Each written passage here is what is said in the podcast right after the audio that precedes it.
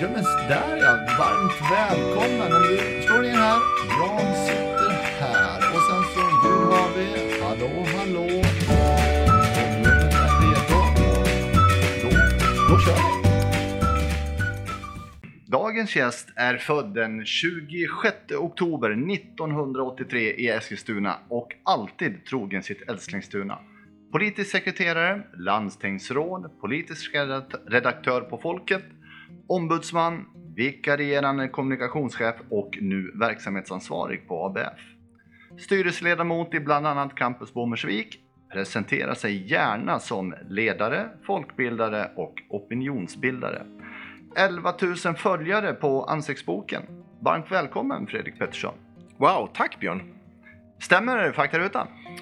Ja, men sånär som på, på några detaljer. Eh, det känns ju trist att komma ut så här som, som besserwisser från början, men, men verksamhetschef på ABF är jag idag. Eh, och, in, och inte verksamhetsledare. Jag tänker att det kanske sitter någon verksamhetsledare där ute som faktiskt gör ett kanonjobb och tänker, ska den här killen komma och vara liksom klåpare i detta? Ja, precis. Nej men det Ja, stämmer, det ja. var ju, liksom, det var ju hela CVt väldigt snabbt där. Ja. Jag var faktiskt en liten sväng eh, på Barncancerfonden också. Jobbade som chef där för deras föreningsutvecklingsenhet. En liten sväng, vad innebär det? Det innebär att jag var där ungefär ett år innan, innan eh, ABF drog mig tillbaka, eller jag liksom eh, drogs tillbaka till ABF Ja, och folkbildningen där jag känner att jag väldigt starkt hör hemma. 11 000 följare på Facebook, är det viktigt? Nej, nej, det är inte viktigt i sig, men det är viktigt så tillvida att, att Facebook har blivit en väldigt bra kanal eh, att nå ut med eh, korta kommentarer, eh, opinionsinlägg och mycket annat. Mm. Och det är ett fantastiskt gensvar där. Dessutom så är det en, en kanal som jag helt själv äger och liksom, eh, eller jag äger ju inte Facebook, men jag äger ju, liksom, Ja. jag äger ju Facebook-sidan så att, vi- så att jag äger den i termer att jag skriver vad jag vill eh, och eh, modererar det själv. Mm. Och som opinionsbildare så är det en, en väldig frihet. Har du något annat? Instagram, finns det där också? Ja, det gör jag. Det har jag väl i alla fall fram tills ganska nyligen använt lite mer för bilder och sådant av liksom, eh, mer privat karaktär. Men, men svängt lite grann och gör en del inlägg av opinionskaraktär där också. Men, men jag gillar ju text Ja. eh, och ord och där finns det en begränsning på Instagram till Ja, exempel som mm. inte finns på Facebook. Nej. Och Facebook är för de som kanske är lite äldre. Ja, så är det ju. Ja. Eh, så, så är det ju definitivt. Jag skulle säga att den stora målgruppen är mellan 35 och 70 Mm. eh, kanske. Eh, och två tredjedelar av de som följer mig ungefär är kvinnor. Ja. Mm. Vad har du gjort för analys av det? Jag tror att jag skriver väldigt mycket om frågor som traditionellt sett eh, kanske framför allt eh, ha, har engagerat eh, kvinnor. Mm. Jag har skrivit väldigt mycket om eh, arbetet mot eh, rasism, väldigt mycket om jämställdhet och feminism och väldigt mycket om HBTQI HBTQI-frågor Mm. eh, och sådant och tror att jag byggt upp en, en bas av, av läsare som i huvudsak då är, är kvinnor. Vilket är såklart, det kan man ju tycka otroligt mycket om och ha synpunkter på att det är så, men, jag tror att det, är en realitet att, Mm. ja, att den typen av eh, ämnen i större utsträckning intresserar och attraherar Ja. kvinnor. Snyggt! Vi kommer, vi kommer säkert komma tillbaka till en del av de här grejerna. Men Mm. var, börjar det någonstans? Var kommer intresset ifrån? Liksom? Att, eh, ja, men dels både vara lite politiskt aktiv men också vad det här med opinionsbildning och så. Är det ett sånt hem du är uppväxt i? Ja, det där är en sån himla bra och en sån himla svår fråga. Det är lite grann som att, du vet, så här, hur, långt är ett eh, snöre? Eh, jag kan inte säga att jag hade liksom ett, ett, eh, ett politiskt uppvaknande. Eh, jag kommer inte från, alltså jag, jag är inte den typen av, jag, jag är ingen broiler, jag kommer inte från ett hem där, där jag liksom har kommunalråd och riksdagsledamöter som, som föräldrar. Eh, däremot har det alltid funnits ett starkt rättvisepatos i min familj och ett starkt engagemang för frågor som handlar om demokrati och mänskliga rättigheter. Eh, min pappa har alltid varit väldigt intresserad av eh, antinazism eh, och mänskliga rättigheter, engagerad i form av liksom, eh, gett pengar till Amnesty och så vidare. Mm. Min mamma har alltid varit eh, fackligt engagerad i, Mm. i Kommunal. Mm. Och det har jag såklart tidigt fått, fått med mig. Eh, och jag tror att det är någonting som man inser senare i livet, vilken, vilken roll det har spelat. Liksom. Mm. Men, men mitt intresse kommer sig nog av att jag ganska tidigt engagerade mig mot och reagerade på orättvisor och ganska tidigt insåg att jag har en resurs i min förmåga att uttrycka mig och, Mm, en, och en röst som kan Mm. få folk att lyssna.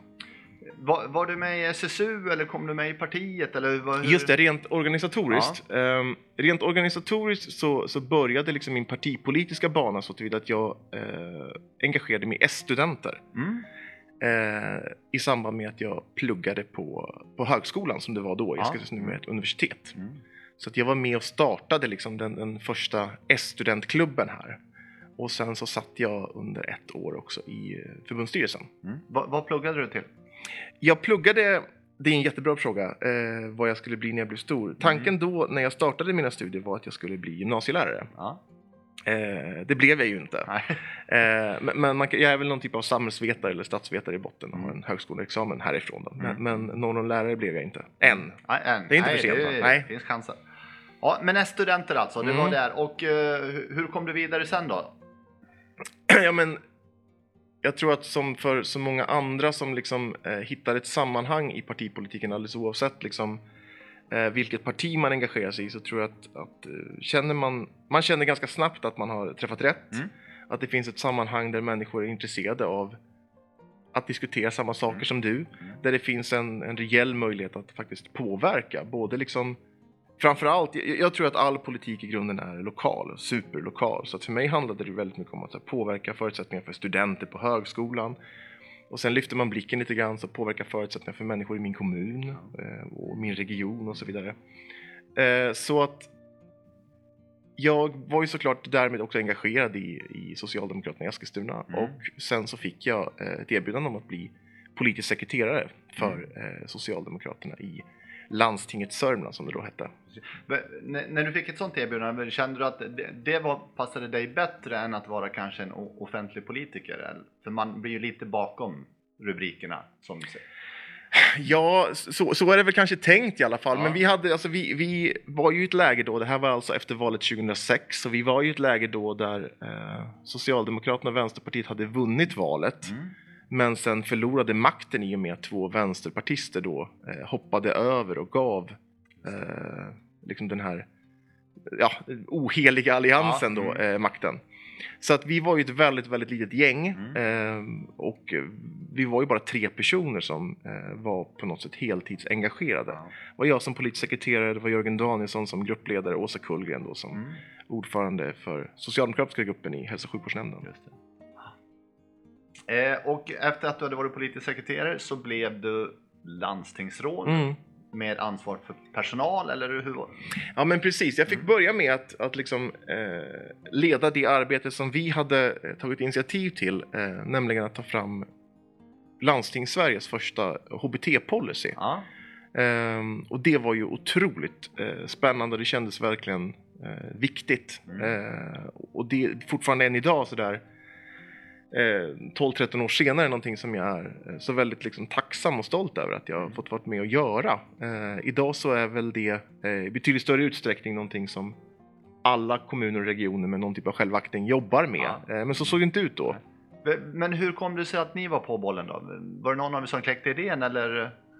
Men jag tror att det handlar väldigt mycket om eh, att vi ganska tidigt insåg att eh, det här är alldeles självklara frågor att Mm. arbeta med om man, om man liksom vilar på den värdegrund som, som vi gör. Ja. Mm. Eh, att, att frågor om eh, HBT-personers rättigheter i vården är, är liksom frågor om, om mänskliga rättigheter. Och vi fick också ganska snabbt insyn om att, att eh, HBTQ-personer eh, for väldigt illa i sjukvården eh, och drabbades ofta av ett okunnigt och dåligt bemötande. Eh, och det såg vi att vi kunde göra någonting åt. Är din upplevelse av att det ser bättre ut nu? Så jag har svårt att säga det. Jag tycker att jag ska passa mig för att liksom göra mig till talesperson för en grupp som jag inte själv tillhör. Men det är klart att, att HBTQ-rörelsen har gjort enormt stora liksom, eh, framsteg Mm. i det att ha fått till nödvändiga samhällsförändringar. Jag menar, vi, har- vi pratar, det låter som det är hundra år sedan, men menar, det är det ju inte. Det är ju liksom i närtid, men vi pratar i en tid när, när liksom, eh, samkönade äktenskap inte, inte var tillåtet Nej, till exempel. nej, Det blev det under den här perioden. Mm.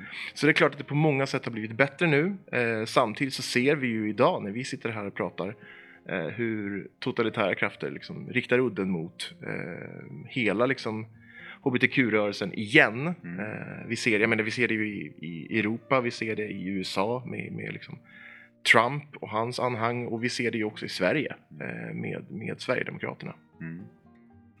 Men eh, efter din tid här nu då som eh, landstingsråd så gör du ett litet lappkast egentligen och hamnar sedan som politisk redaktör på Folket. Ja, just det. Eh, ja, alltså jag inser ju nu att du får ju vara, vara tuffare mot mig. Jag svarade ju inte riktigt på frågan, för sen, sen var det ju rätt. Ja. Jag började ju jobba, jag, jag blev ju ordförande i personalskottet Ja. och personallandstingsråd och Mm, jobbade med de mm. frågorna.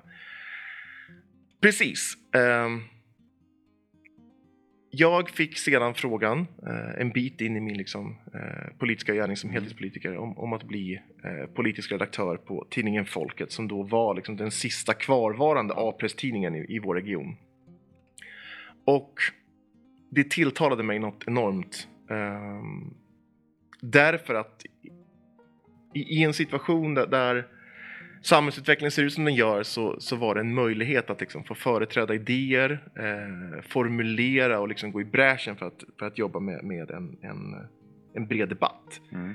Och jag ska också säga att det är också ett, ett otroligt stort ansvar eh, att vara heltidspolitiker. Det är ett väldigt stort ansvar att lägga på en person som jag som var 25-26 Mm, år då. mm. Eh, jag ska inte säga att jag gjorde det dåligt, det gjorde jag inte. Jag gjorde det efter absolut bästa förmåga och jag tror att eh, om inte de flesta så ganska många skulle tycka att jag gjorde ett skapligt arbete. Men eh, det är ett tungt ansvar. Ja. Jag är en, en mycket bättre eh, opinionsbildare, en mycket bättre företrädare för idéer, en liksom skribent, agitator än vad jag är en, en förvaltare i en landstingspolitisk miljö. Mm. Så är det. Det, ja, det, det blir en större frihet att agera efter eget huvud också. Mm, det blir en större frihet Ja. att agera. Men, men jag vet att många tyckte det här var vä- väldigt, väldigt konstigt för att jag menar, jag, eh, jag lämnade ju ett, ett, ett heltidspolitiskt uppdrag med, med, med, med liksom, som, som ett heltidspolitiskt uppdrag är, eh, Mm. med väldigt hög ersättning. Mm. Och eh, det fanns alldeles säkert människor som, som liksom såg mig som någon typ av påläggskalv och hade liksom eh, tänkt att ha- han har liksom vägen utstakad för sig. Eh, och valde att lämna det eh, och gå ner 20 000 i månaden i lön för att ta det här uppdraget. Men jag har aldrig någonsin ångrat det. Nej. Vad är, vad är det som, eh, du, du, du, som vi var inne på, du presenterar ju gärna som opinionsbildare och Mm. så här. Och, men vad i dig är det som lockar det så att säga? För jag menar, i, är du en heltidsarvoderad politiker kan du också påverka rätt mycket. Mm. Kanske mer praktiskt också verkligen Mm. och se till så att frågorna blir verklighet. Mm. Här, här har du ju nu bara en roll av att tycka, om jag, om jag är lite elak sådär. Men ja, Absolut, men är man en person som tror på, på ordets och de goda argumentens makt så inser man att, att man med de verktygen kan, kan påverka många gånger många fler eh, Mm. och mycket mer. mm. Eh, jag, jag, tycker, jag, jag ska inte kasta mig in i en jämförelse. Eh, jag, jag har den största respekt för liksom, människor som, som både på fritiden och på hel eller deltid engagerar sig eh, med, med, politiska uppdrag. Mm. Men, men för mig så passade det här bättre. Mm. Eh, och såklart också eh, i en aspekt av att vara politisk redaktör på en tidning så har du också möjlighet att engagera dig i och kommentera långt mycket mer frågor än vad du kan göra som liksom, landstingspolitiker i Sörmland. Ja, ja men så är det. Så är det. Vad, eh, vad, vad är det som får dig att sen gå vidare till ABF då? Ja, eh, dels eh, så är det ju liksom eh, att det ställdes inför fait accompli i och med att tidningen Folket som så många andra A-presstidningar gick Mm. i graven Mm. eh, och lades ner av ägaren eh, Eskilstuna-Kuriren då 2015. Mm. Och då stod jag i ett läge där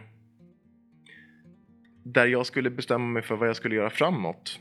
Ehm, och i det läget när folket la ner så hade jag flera möjligheter att liksom fortsätta skriva. Mm. Hade dialog med, med liksom flera tidningar, ehm, både lokalt och liksom nationellt. Men eh, jag kände också att skrivandet hade liksom, eh, slitit på mig mycket, re- rent personligen. Alltså just, just där och just då så, så hade jag någon sån här fåfäng, nästan Augustin liksom, eh, prestationsångest i mitt skrivande. Ja. Jag ville alltid liksom att nästa text skulle vara min hittills bästa text ja, och sådär. ja, Ehm, jag vet att det där är olika skolor. Det finns ju liksom eh, många eh, krönikörer och ledarskribenter som är såhär, men fan, jag kan skriva om precis vad som helst. Ge mig en kvart så kan jag liksom. Mm. Eh, och det kan man göra. Men, men jag hade så otroligt höga krav eh, på, på mig själv. Liksom. Så jag kände att ehm, jag vill väldigt gärna fortsätta arbeta i den sfär eh, där jag befinner mig. Eh, det känns viktigt för mig att få lägga liksom, min arbetstid på att jobba med någonting som är i samklang med mina värderingar. Mm. Och då dök möjligheten att få liksom leda arbetet för ABF i Sörmland upp. Mm. Eh, och jag tyckte det var väldigt attraktivt. Vad, är det som lockar med det? Många saker. Alltså dels därför att folkbildningen är en sån liksom otroligt viktig och vital del av, eh, av arbetarrörelsen, hela folkrörelsen egentligen. Eh, men, men, men också för att jag tycker att ABF står för saker eh, och står för modiga saker och står för stora drömmar och visioner. Eh, och har gjort det även i en tid när jag eh, då är- har varit av uppfattningen att eh, många andra delar av liksom, eh, arbetarrörelsen kanske har backat ifrån eh, grundläggande värderingar så har ABF liksom stått fast vid dem. Och det var väldigt, väldigt eh, lockande för mig. Eh, sen, är ju liksom folkbildningen häftig därför att den har ju sådana enorma liksom, möjligheter. Eh, och i, i det här huset där vi nu sitter och spelar in, ABF-huset i Eskilstuna, så har ju jag haft möjlighet att liksom få utlopp för den kreativiteten på ett jävligt häftigt sätt. Vi har ju folkbildat om precis allt. Mm. Mot nazism, om tv-serien Skam. Vi har gjort stora återkommande aktiviteter, 8 mars på internationella kvinnodagen. Eh, vi har verkligen gått i bräschen för liksom, eh, en progressiv utveckling av, av vårt lokalsamhälle och det har varit jättehäftigt. Mm. Och hur hamnar man då tillbaka i skrivandet? Men, Nu är det ju inte det på heltid kanske. Nej, men, det är jag inte på heltid. Nej. Numera så, eh, numera så skriver jag ju liksom i egna kanaler och väldigt mycket när andan faller på. Ja.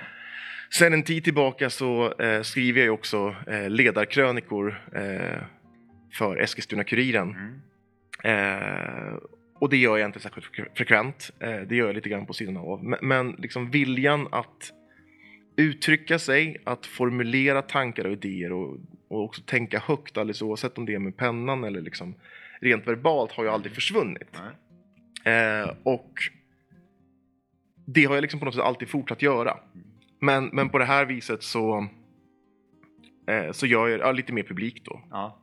Men, men jag har ju liksom alltid, jag har ju alltid fortsatt skriva, även, även när jag har liksom Även när jag hamnade på ABF eh, som studieombudsman i Sörmland, sedermera på Barncancerfonden. Jag, menar, jag har ju skrivit, eh, spökskrivit mycket. Jag har skrivit liksom, eh, olika typer av dokument, handlingar, idéprogram. Jag har eh, spökskrivit tal. Eh, så det har jag liksom alltid fortsatt med. Mm. Du har skrivit en bok. Jag har skrivit en bok, ja, Ja. precis. Är den läsvärd? Det ska du inte fråga mig, men den är slutsåld så att jag tänker att tillräckligt många har tyckt att, den, att, att, att den Ja, var det. ja.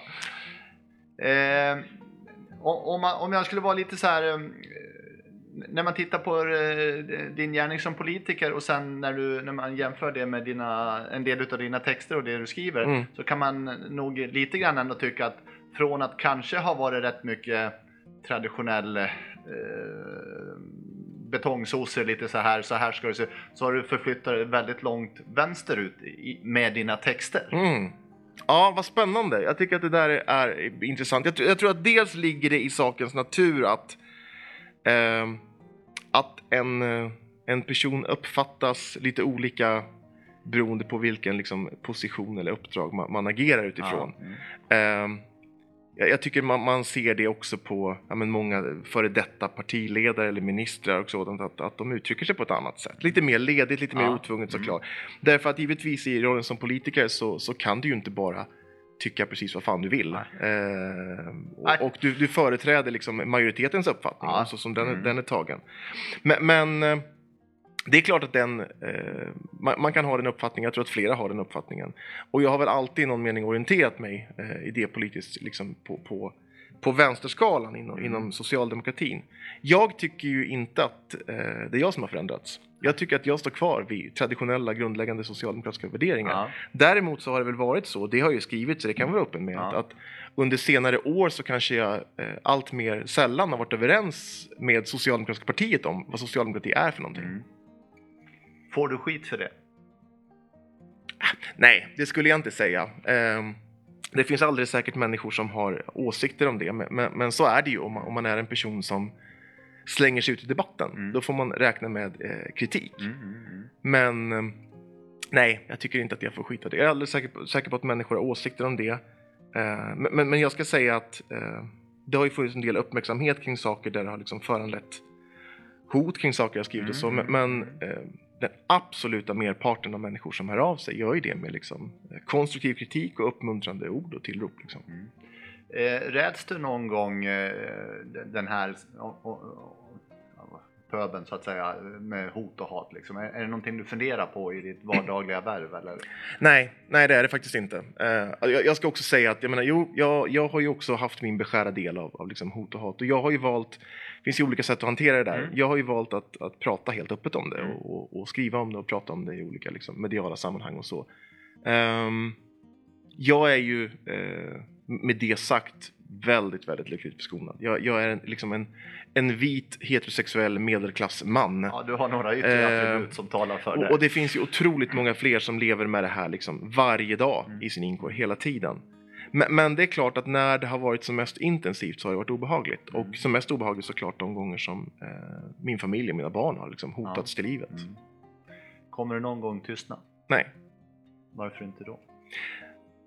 Därför att det ligger inte i min natur att göra det. Eh, och att tystna är på något sätt att, att ge upp och ge efter för de här krafterna. Mm. Och det, eh, det kommer aldrig hända. Nej. Vilken tycker du är den viktigaste frågan just nu i Sverige så att säga? Om vi, vi kan prata både partipolitik och samhället mm. i övrigt liksom. Men mm. Eh, om du skulle säga, vad är, det, vad är det viktigaste vi har att göra? Är det belysa? Det är så himla svårt att ringa in en enskild eh, liksom, eh, fråga. Jag, jag, tycker, alltså, nu när vi sitter här så, så har vi ju en väldigt liksom, eh, märklig regeringskonstellation eh, bestående av de här Tida-partierna eh, med Sverigedemokraterna som det största partiet mm. Eh, in i den konstellationen. Och jag tycker att det är oroväckande, otäckt och beklämmande att se hur hur det påverkar eh, debattklimat, hur det påverkar kulturen och, och se de liksom, successiva angrepp som sker på, på civilsamhället, eh, på media, eh, på ja, men Pride, den typen av liksom, företeelser och rörelser. Det tycker jag är en otroligt eh, stor och viktig fråga, att i någon mening ta den eh, värderingsdiskussionen och debatten och stå upp för liksom, eh, svenska värderingar. Ja. Alltså stå upp för demokrati, för jämlikhet, för ett levande civilsamhälle, för en fri och levande kritisk media. Mm. Eh, det tycker jag är väldigt viktigt. Sen har ju jag, eh, alltså egentligen under hela min politiska, eller liksom under, under min gärning sådär, engagerat mig otroligt mycket i frågor som handlar om eh, rasism och jämställdhet. Mm. Och, och, det är ju inte mindre relevant idag. Nej. Om du skulle få vara lite sådär och göra någon slags medskick till partiet.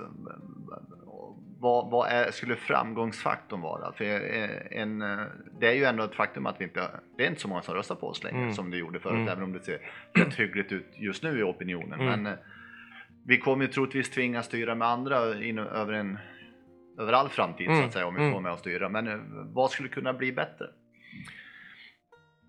Ja, men det är kanske förmätet att sitta och ge dem råd men jag kan väl resonera kring liksom hur, hur jag tänker. Alltså, alltså, alltså, först och främst så är det naturligt massor med skäl. Jag menar, eh, Socialdemokraterna verkar i, i ett, i ett liksom parlamentariskt eh, system idag där det finns många fler partier. Mm. Och där det finns många fler stora partier. Eh, så det, det, är inte rimligt att, att liksom ha den självbilden av att man ska vara ett 45 eh, liksom procents eh, parti, tror jag. Jag tror också att samarbete är bra för samhället. Jag tror att samarbete också är bra för Socialdemokratiska partiet. Mm. Eh, jag, tror att det är liksom, eh, jag tror att man blir ännu mer konstruktiv på så vis och lite ödmjuk. Ehm, jag ser väldigt mycket som jag blir väldigt glad av inom det socialdemokratiska partiet. Jag ser företrädare som eh, som tar fighten eh, på ett häftigt sätt eh, och på ett, liksom, ett imponerande och konstruktivt sätt mot, mot den samhällsutveckling som vi precis pratade om, mm. som vi ser idag. Eh, jag skulle jättegärna ännu mer se en socialdemokrati som agerade med ett självförtroende givet att man liksom står fast eh, i sina värderingar. Mm. Eh, jag skulle vilja se en socialdemokrati som, som står fast i sina värderingar även när den tillfälliga opinionen blåser åt ett annat håll. Och då handlar det kanske inte minst om frågor som handlar om eh, rasism, migration och invandring. Yes. Du, vi ska göra ett litet break och ta en liten lättsammare avdelning. Yes, spännande. Ja, ja. Vi, vi, kör tio snabba. Du får gärna dra ut på svaren men mm. eh, tanken är att det ska gå undan lite. Jag ska göra mitt bästa. Precis. När grät du senast? Det här är ju dåligt för en podd att jag sitter och är tyst här men jag måste fundera. Ja, men jag, jag, under min semester eh, så läste jag eh, Ingvar Carlssons eh, senaste bok. Mm. Eh, och där beskriver ju han eh, med stor kärlek och respekt liksom, hur hans hustru insjuknade i demens. Ja. Och hur det har påverkat honom och henne och hela familjen. Mm. Och då grät jag nog en liten skvätt. Ja. Tyckte det var väldigt liksom, kärleksfullt och fint och det kändes rakt in i hjärtat. Var åker du helst på semester? Jag åker hemskt gärna till eh, Köpenhamn. Eh, jag åker hemskt gärna till, eh, till New York. Och jag åker också väldigt gärna till eh, Paris. Det är storstäder Jag som gillar gäller alltså. storstäder, jag är en väldigt urban kille. Det är bra. Eh, vilken är din favoritskribent? Göran Greider. Vad är det godaste du har druckit? Vad är det godaste jag har druckit? Alltså jag är ju eh, lite torsk på, på mineralvatten. men men alltså det, det kan jag ju inte svara, det, det här måste vi klä bort, så kan man ju inte svara. Eh, vad är det godaste jag har druckit? Ja men sannolikt kanske...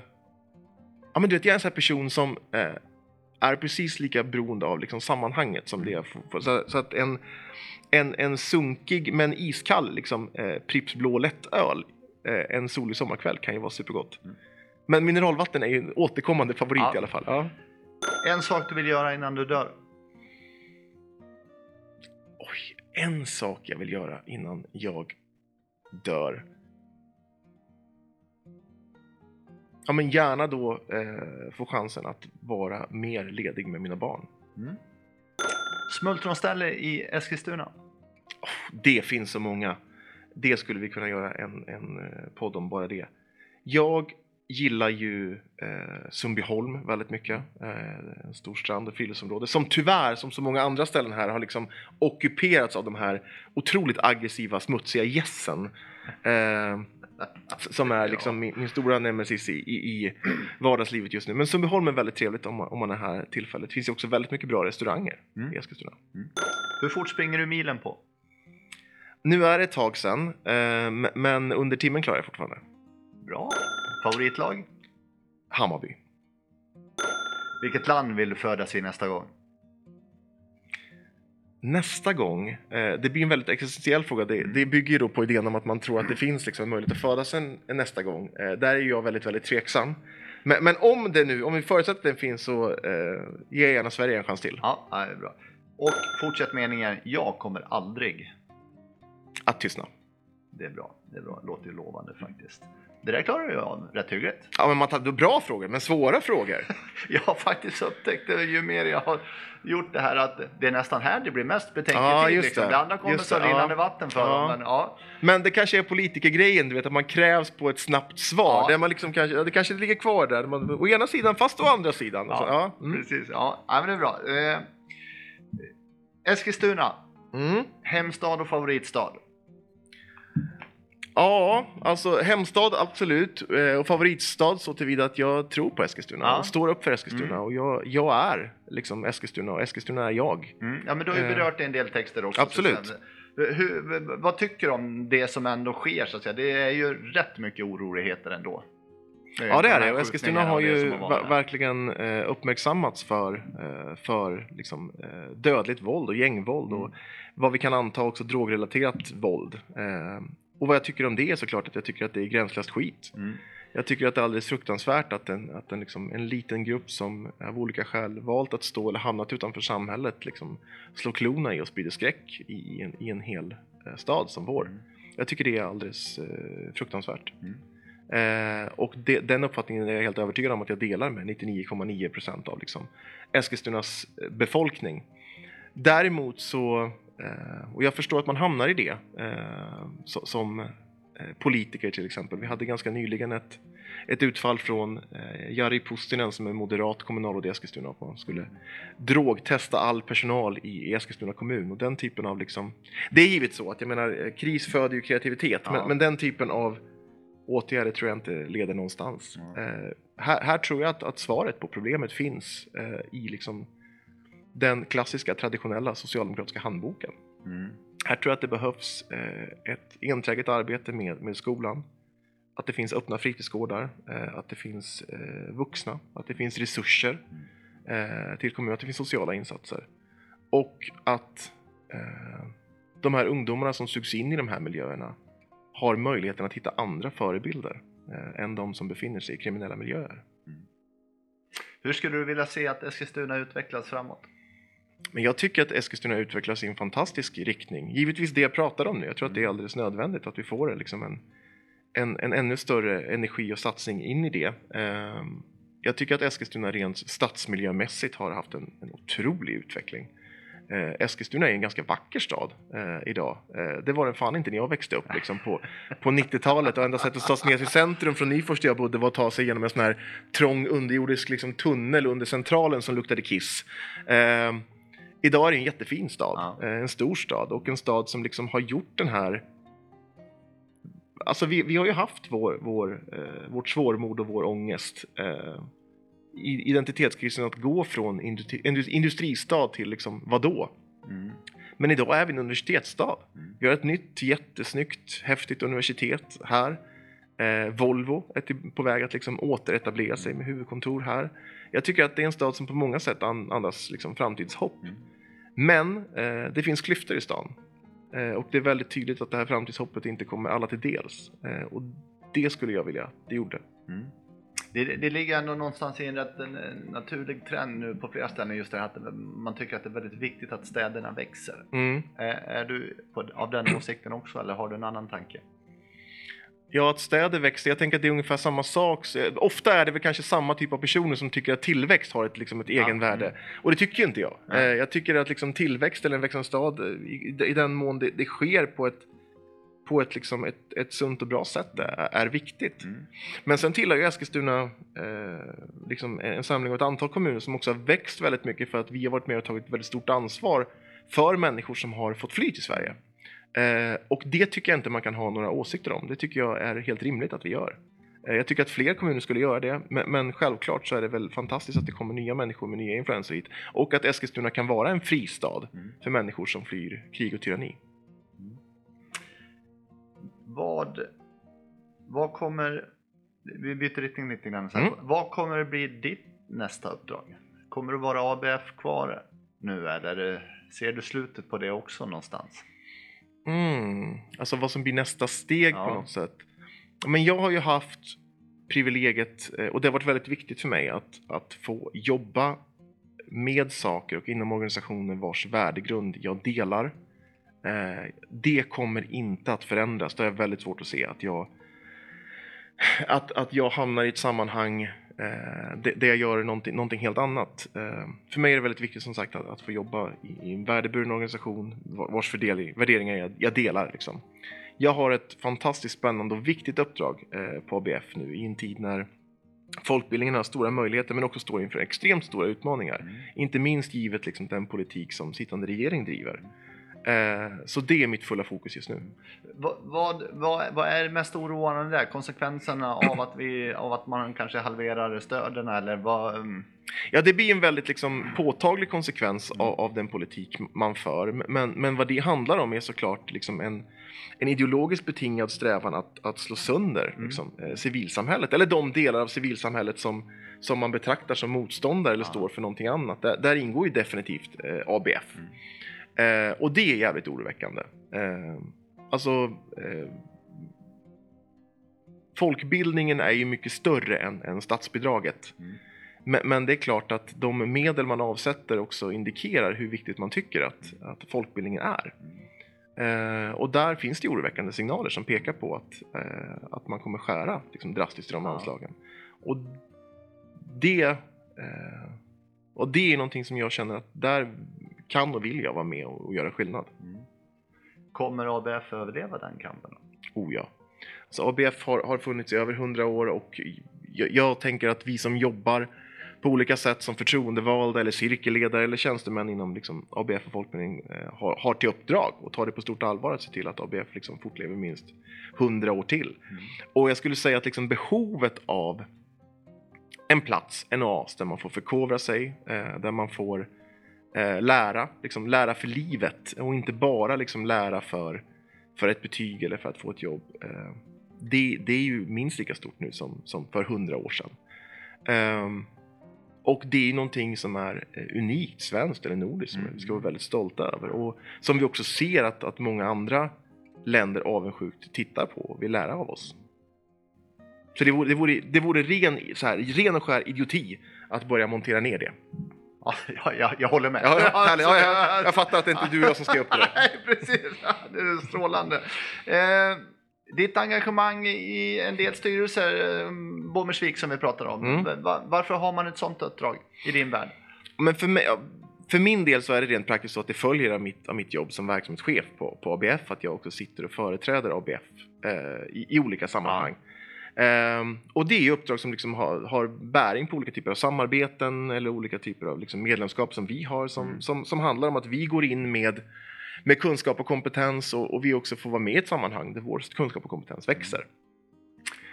Kan du även tänka dig att sitta i styrelser som inte har någon koppling till arbetarrörelsen? Absolut, och det, det har jag också gjort. Mm. Alltså när jag lämnade, när jag lämnade partipolitiken så, så var ju det också, eh, då lämnar man ju liksom, är man heltidspolitiker då sitter man ju per automatik i 611 liksom, olika Mm, styrelser. Mm, med. Eh, och och att, att inte göra det ett tag, det var ju väldigt, det var väldigt skönt. Eh, men mitt, liksom, eh, mitt ideella engagemang har ju aldrig upphört. Jag har ju under flera år suttit i styrelsen för eh, Nova MMA, eh, alltså den idrottsförening som, Mm. jag, som jag är medlem i. Mm. Eh, precis nyligen som jag liksom klev av det uppdraget. Ja. Och, och jag, jag räknar med att liksom, det- är en del av att liksom vara människa, vara folkrörelsemänniska. Att Mm. sitta, oavsett om det är ja, du vet, så här, bostadsrättsföreningen eller vägföreningen eller så här, det, det kommer jag nog alltid fortsätta med att göra. Du nämnde det nu liksom så jag, jag tänker vi hakar på där. Mm. MMA, är inte det extremt våldsamt? Jo, det ligger liksom i någon mening i sakens natur. Ja. Mm. Hur hamnar man, eh, får man för sig det eller knallar man ner en dag bara och tänker det här vill jag hålla på med? Ja, men jag tycker att ehm, jag tränar ju på MMA-klubb och jag tränar väldigt, väldigt lite eh, MMA. Eh, jag har ju framförallt tränat liksom brottning eller som kallas Ja. för grappling. Ehm, jag tycker att kampsport är eh, otroligt eh, roligt och Mm. jag tycker att det är en, en, en grym sport att, att hålla på med. Dels därför att eh, det tvingar dig, det är som meditation. Eh, när du är på brottningsmattan så kan du inte fundera över en budgetpost eller ett, ett kommande Nej, nej. utvecklingssamtal eller någonting i den stilen. utan Du måste vara 100% närvarande. Ehm, det lär dig också att det lär dig känna dig själv, känna dina gränser, känna dina möjligheter, pressa dig själv. Det lär dig hantera stress. Eh, så jag tycker att det är väldigt, väldigt roligt och framför allt så bygger det väldigt mycket på disciplin och respekt. Mm. Mm. Har, du hållit på med någon, någon annan idrott? Ja, det har jag gjort. Alltså, jag, jag, är, ju, jag är ju liksom på något sätt uppväxt med liksom, fotboll, handboll, innebandy, allt det där Mm. liksom, på, eh, på pojknivå. Eh, och fotboll har jag väl någon mening liksom, alltid burit med mig. Eh, på senare år enbart som liksom, eh, alltid lite besviken supporter. Men, men, men, Ja, eh, det följer med valet av lag. ja, det, så är det. Så är det. Eh, man, man lär sig lida liksom. Precis. Men, ja. men, eh, nej, men att, alltså, kampsport och, och liksom träning gym, liksom, Mm. det, det är de formerna som jag ägnar mig åt. Eh, vi, vi nämnde det tidigare också att eh, du har skrivit en bok, Mm. Folkets röst. Mm. Finns det fler på gång? Ja, alltså, det, det gör det väl kanske. eh, nej, men så här, jag, jag har haft eh, jag har haft flera uppslag, jag har haft flera idéer. Eh, jag har haft några förfrågningar om, om att liksom, eh, fortsätta skriva. Eh, men det är ett jävla jobb Mm. och det tar otroligt mycket tid. Eh, och tillbaka till det här med liksom skrivångesten då som jag har förvisso liksom både bearbetat och vänt till någonting, vågar jag påstå, mer positivt idag så är det ändå så att ehm, jag tycker att ska man göra det ska man göra det ordentligt. Eh, så att jag utesluter inte alls att det kan bli så i framtiden men det är inget liksom som ligger på bordet just nu. Nej. Bra! När, du, du läste ju, du pluggade till gymnasielärare Mm. här på högskolan som det hette då och sen eh, pluggade du vidare till med journalistik på Mm, Bergs. mm. Eh, vad, vad, vad i så att säga, utbildningen är det som lockar? Någonstans inbillar jag mig, du behöver ändå ha en viss talang för att skriva. Det är inte så att du ramlar in där och helt plötsligt så lär du dig Mm. att skriva. Liksom. Mm. Men hur, hur var det för dig? Vad var det som drog dig till det? Liksom? Ja, men, jag, jag, jag tror inte att man ska överskatta eh, talang. Alltså, livet har ändå lärt mig att, att eh, hard work beats talent i alla avseenden. Ja. Eh, så att i någon mening vara dedikerad, eh, öva, eh, anstränga sig för att lära sig eh, är ändå det som liksom, tycker jag utvecklar en och drar en framåt och gör en bättre Mm. på oavsett vad du håller på med. Eh, sen är det klart att man alltid kan diskutera, det finns ett uns av talang där i botten, ja absolut, men, men, men det räcker inte. Ehm, jag tyckte att det var otroligt roligt att, att plugga, jag tycker att det är kul att plugga och studera. Ehm, åren på, på högskolan, numera universitetet här i Eskilstuna var otroligt utvecklande och, och jag fick ju lära mig saker som jag liksom fortfarande bär med mig liksom, eh, i, i livet. Så att från början så handlar väl det om att helt enkelt eh, lära sig ett yrke, få en examen. Men när, när jag kom in i det så eh, blev jag helt uppslukad av det. Eh, därför att det fanns otroligt mycket liksom, intressant att lära sig och, och nya verktyg att få för att liksom, betrakta tillvaron och livet. Mm. Vilket är det bästa du har skrivit? Om, kan du plocka ut en sån här som bara, den här, det här är jag nöjd med? Liksom. En text. en liksom. text, ja men det är opinionstext eller eh, vad det nu kan vara. Ja, men jag kanske kan det. Jag, skri- jag, jag tycker att jag skrev en väldigt fin text eh, när jag fick liksom eh, det stora ansvaret att skriva den absolut sista eh, ledarsidan i, i tidningen Folkets historia. Mm. Eh, då tyckte jag att jag fick till det. Mm. Eh, och den texten finns också med i, i, i min bok och den tycker jag, tycker jag väldigt mycket om. Ja. Och eh, om vi tittar på den andra linan då, har du någon sån där text som du också känner, "Puh, den här skulle jag aldrig ha släppt ifrån mig? Ja, för fan. Det, det är klart. Alltså, när, när man jobbar liksom som eh, politisk redaktör, ledarskribent, då, Mm. då publicerar man ju enormt mycket text. Ja.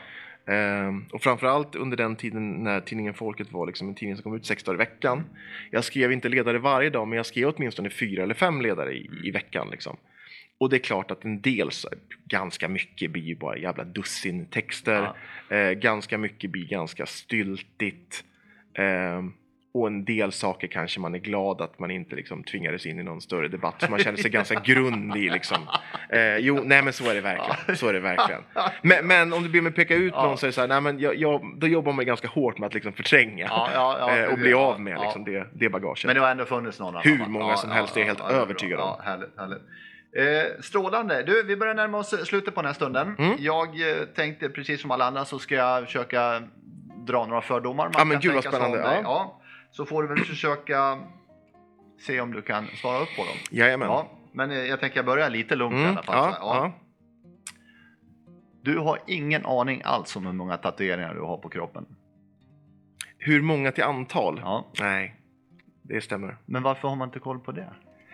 Ja, men det, det tror jag man, är man en person som, eh, som jag, som är väldigt intresserad av liksom, tatueringar och tatueringskultur och tatuerar sig ganska ofta och mycket, Mm. då är det klart att när, när man gör den första eh, och den andra och den sjunde, sådär, då, då vet man att det här är. Men, men jag har ju liksom så stora ytor av min kropp tatuerad. Ja. eh, så att eh, nej, jag har ingen aning om. Jag vet inte ens om det går att liksom dela upp dem och räkna. Vissa sitter ju ihop och sådär. Liksom. Så, ja. Det är ganska många. Och du är ju lite fånigt stolt över dem så du har ju nästan koll på hur många gånger du har fotograferat dem och lagt upp dem på Facebook.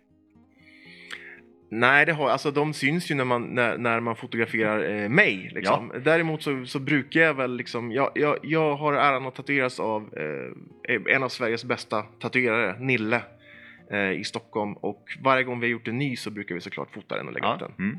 I alla fall. Så, att, det, så nära kommer det väl. Så om du, om du varit inne och räknat hur många bilder det finns, så ungefär så många tatueringar har jag väl Ja, då. ja, precis. Ja. Nej, det, det var för många. Jag Ja, orkade inte mm, nej, det är några stycken. Ja, precis. Eh, det andra har vi varit inne på lite grann så här, men egentligen så här. Eh, jag, jag tycker ändå att jag vill avkräva ett bättre svar på det. Liksom Mm. så här. Mm. Från att ha varit en otroligt tydlig högersosse under Jörgens vingar så att säga, till att nu faktiskt vara så långt åt vänster så du nästan ramlar ur socialdemokratin ibland. Mm. Det är din fördom då? Ja. Att jag har... För det första så ställer jag inte upp på det, att jag Nej. har varit liksom en, en, en, eh, en högersosse. Eh, och för det andra så tänker jag att det absolut finaste med liksom socialdemokratin som ideologi är ju att det är en väldigt bred kyrka. Mm. Eh, och, och som, som rymmer liksom väldigt många eh, och väldigt många liksom olika uppfattningar framförallt kring, kring sakfrågor. Liksom. Eh, och jag både hoppas och tror att den typen av åsikter och uppfattningar som jag företräder får plats där. Mm. Jag tror att den delas av många fler. Men högersossar har jag nog aldrig, nej fan det, det ställer jag inte upp på. Men, men att jag i någon mening orienterar mig på vänsterkanten, så, så är det givetvis. Mm. Eh, det är lätt att tro att du är otroligt pretentiös. Du tycker någonstans att det du skriver det är det viktigaste som är, finns att läsa. Mm. Ja, det är jag inte. Eh, jag, jag är ganska laid back eh, och rätt eh, avspänd. Men det är klart att jag skriver liksom om jag skriver ju om saker som, som är allvarliga och som är, är viktiga och det är klart att det är i det sammanhanget lätt, lätt att tro så. Men, men jag är mycket väl Eh, alltså så fåfäng är jag inte. Jag är mycket väl medveten om att andra skriver långt mycket bättre och mer insatta än vad jag gör. Men jag tycker att jag skriver om viktiga saker. Det är, det är därför jag skriver. Mm. Och nog är det så att du innerst inne egentligen, ja men lite grann så här, du skulle egentligen vilja ge partiet lite mer kritik än du gör. Men du, du går och håller igen lite grann på det. För du, du tycker ändå att det är lite tokigt det, det vi gör emellanåt. Nog tycker jag kanske det, men jag sitter absolut inte liksom inne med någon, eh, någon liksom inlåst vilja att kritisera. Jag, jag, jag tänker att först och främst så har jag liksom en, ganska stor förståelse för att det är jävligt svårt att vara partipolitiker och eh, det är klart att det finns många åsikter om vad man borde göra både innan och liksom inom och utanför ett, ett parti. Men, men som du själv var inne på, eh, det är kanske lättare och mer rimligt att framföra det när man har 50 procent och Mm. styr en, en kommun eller en region eller en stat liksom, eh, själv. Jag, eh, nej, jag har inget behov av att liksom kasta Socialdemokraterna under bussen. Däremot så eh, har jag heller liksom ingen, eh, inga problem med att säga vad jag tycker om jag tror att det kan bidra till en, till en förändring. Liksom. Snyggt! Bra svarat! Man tackar. Ja. Är vi egentligen socialdemokrater allihopa? Nej, det tror jag inte. Varför tror du inte det? Därför att jag ser samhället så som det ser ut eh, och kan konstatera att det finns eh, ganska starka krafter eh, som drar åt helt eh, andra håll. Eh, och jag får även med väldigt mycket god vilja svårt att tro att de egentligen är socialdemokrater. Jag kanske får börja med snart på den punkten då. Men du, du, Fredrik, stort tack för det här. Tack ska du ha Björn, Ja. kul att få vara med. Snyggt, vi hörs igen. Jajamän. Ha det bra.